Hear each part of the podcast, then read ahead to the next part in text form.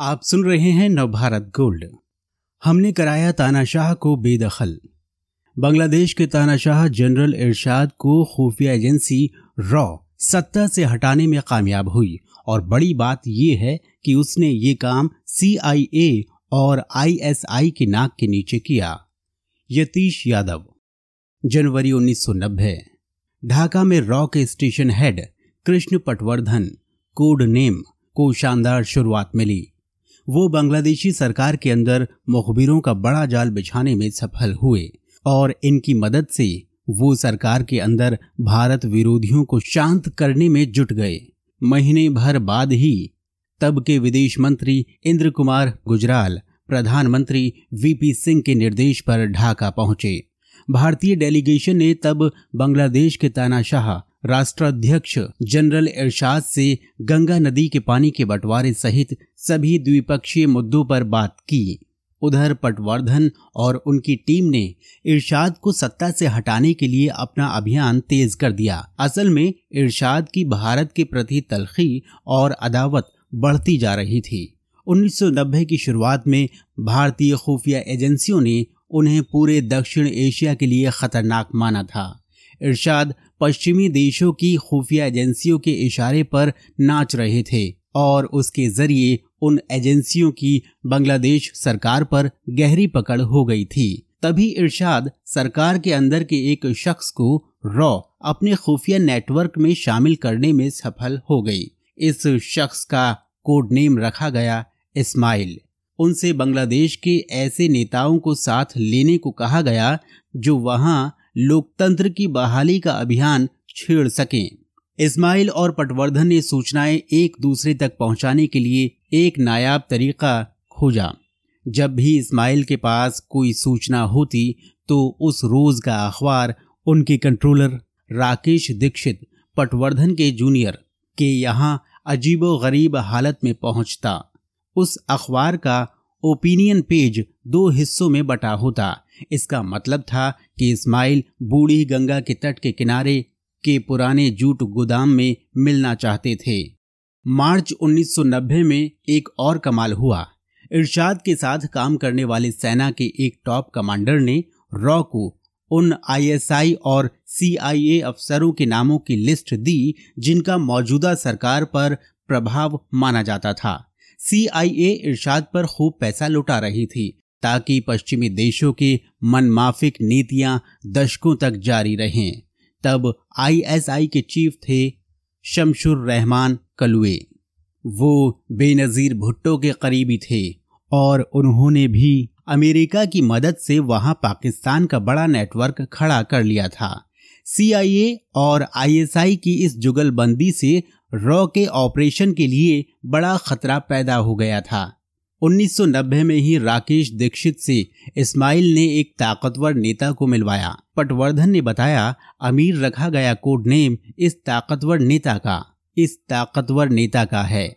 अमीर ने हमें बताया कि सी आई ए आई एस आई और इरशाद को सिर्फ़ जन आंदोलन से काबू में किया जा सकता है। मैं उनकी बात से सहमत था। हम अपने पड़ोसी मुल्क के साथ हमेशा बेहतर रिश्ते चाहते थे।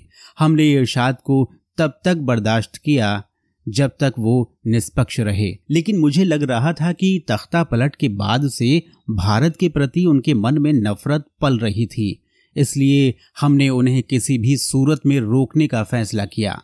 इसके लिए ढाका में तैनात रॉ के एनालिस्टों ने ऑपरेशन फेयरवेल के संभावित असर की एक व्यापक रिपोर्ट हाथ से लिखकर तैयार की। जुलाई 1990 चार जासूसों को इस ऑपरेशन पर अमल के लिए सारे ज़रूरी संसाधन दिए गए। रॉ ने अपने इस अभियान की भनक भारतीय राजनयिकों तक को नहीं लगने दी। इस्माइल और अमीर को रॉ के लिए सूचनाएँ जुटाने का जिम्मा दिया गया। उन दोनों से भी कहा गया कि पैसे की चिंता न करें। दूसरे संसाधन भी उन्हें दिए गए। इरशाद को लेकर सीआईए का रुख मज़ेदार था। वैसे तो वो बांग्लादेश के तानाशाह को सपोर्ट कर रही थी, लेकिन उसे पता था कि इरशाद का अंजाम क्या होगा। इसका पता एक अमेरिकी मेमो से चला। उसमें लिखा था कि बांग्लादेश की जनता इरशाद के साथ नहीं है। सीआईए को डर था कि अगर जनता इरशाद के खिलाफ बगावत करती है तो उसे कुचलने के जनरल के आदेश को मानने से बांग्लादेश की सेना इनकार कर सकती है। उसी साल अगस्त के आखिर में ढाका और दूसरे शहरों में ऐसी घटनाएँ हुई, जिनकी रॉ के अलावा किसी ने कल्पना नहीं की थी। ऑपरेशन फेयरवेल शुरू हो चुका था। राजनीतिक पार्टियाँ छात्र संगठन और कई सामाजिक संस्थानों के कार्यकर्ता सड़क पर उतर आए। वे इरशाद के इस्तीफे की मांग कर रहे थे और संयुक्त राष्ट्र की देखरेख में चुनाव चाहते थे। सितंबर 1990 तक पटवर्धन और दीक्षित के साथ रॉ के अफसरों ने इरशाद सरकार पर दबाव काफ़ी बढ़ा दिया, जो अक्टूबर की शुरुआत में और तेज हुआ। और इसने पूरे देश को अपने आगोश में ले लिया। पटवर्धन ने याद करते हुए बताया कि जिस तेज़ी से हालात बदले, उससे इरशाद ही नहीं आईएसआई और सीआईए भी घबरा गई थी। वो कहते हैं, हमने बांग्लादेश और अंतर्राष्ट्रीय मीडिया में अपने लिंक का इस्तेमाल कर इस आग को और हवा दी। अखबारों में जनता के विरोध को प्रमुखता से जगह मिली। बताया गया कि इरशाद लोकतांत्रिक मूल्यों का गला घोट रहे हैं। इरशाद ने इस विरोध को कुचलने के लिए देश के कुछ नेताओं के यहाँ छापे मरवाए, लेकिन उनकी दाल नहीं गली। देश में लोकतंत्र की बहाली की चिंगारी भड़क उठी थी और लोग उससे कम पर राज़ी होने को तैयार नहीं थे।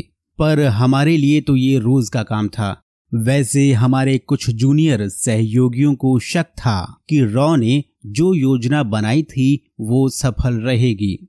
ऑपरेशन फेयरवेल में शामिल रॉ के जासूसों की पहचान गोपनीय रखने के लिए भी काफ़ी सतर्कता बढ़ती गई। उन्हें फ़ोन पर बात करने और खुले में मीटिंग करने की मनाही थी। पटवर्धन ने बताया कि हम इरशाद या पश्चिमी देशों की खुफिया एजेंसियों को रॉ की जासूसी का मौका नहीं देना चाहते थे। एक अक्टूबर 1990 को ऑपरेशन फेयरवेल और तेज हो गया, जब ताकतवर छात्र संगठन छात्र दल सर्वदलीय छात्र, ओइक्सा परिषद के बैनर तले अन्य छात्र संगठनों को लाने में सफल रहा। इसके साथ इरशाद का अप्रत्याशित विरोध शुरू हो गया। आवामी लीग और बीएनपी ने भी जनता का मन भांपते हुए उन्हें सरकार के विरुद्ध गोलबंद किया।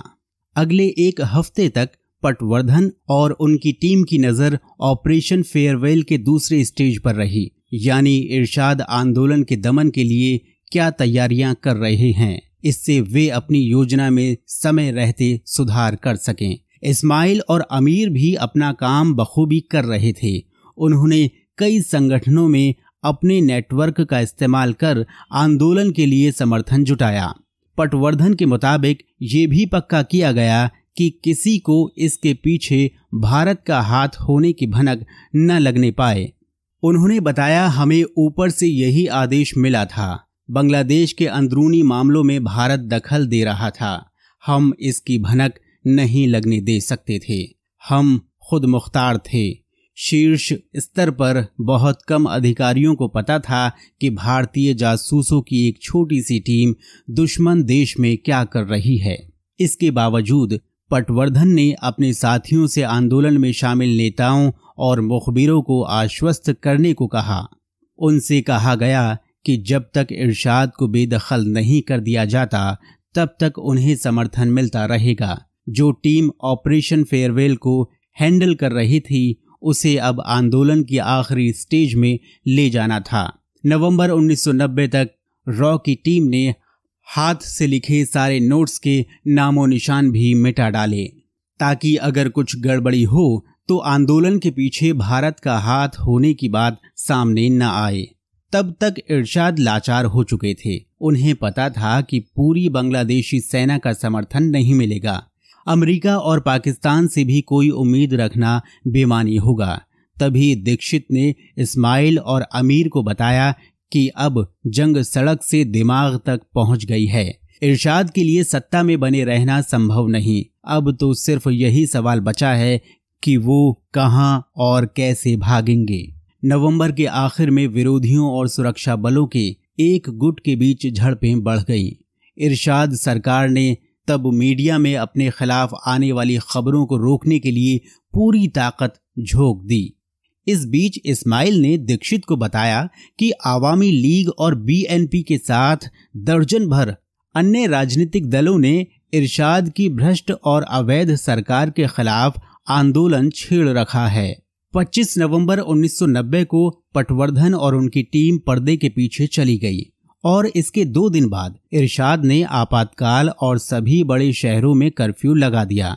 लेकिन अगले ही दिन छात्र संगठनों और राजनीतिक दलों ने कर्फ्यू तोड़ दिया। आने वाले दिनों में कई लोगों की जान गई, पर आंदोलन नहीं रुका।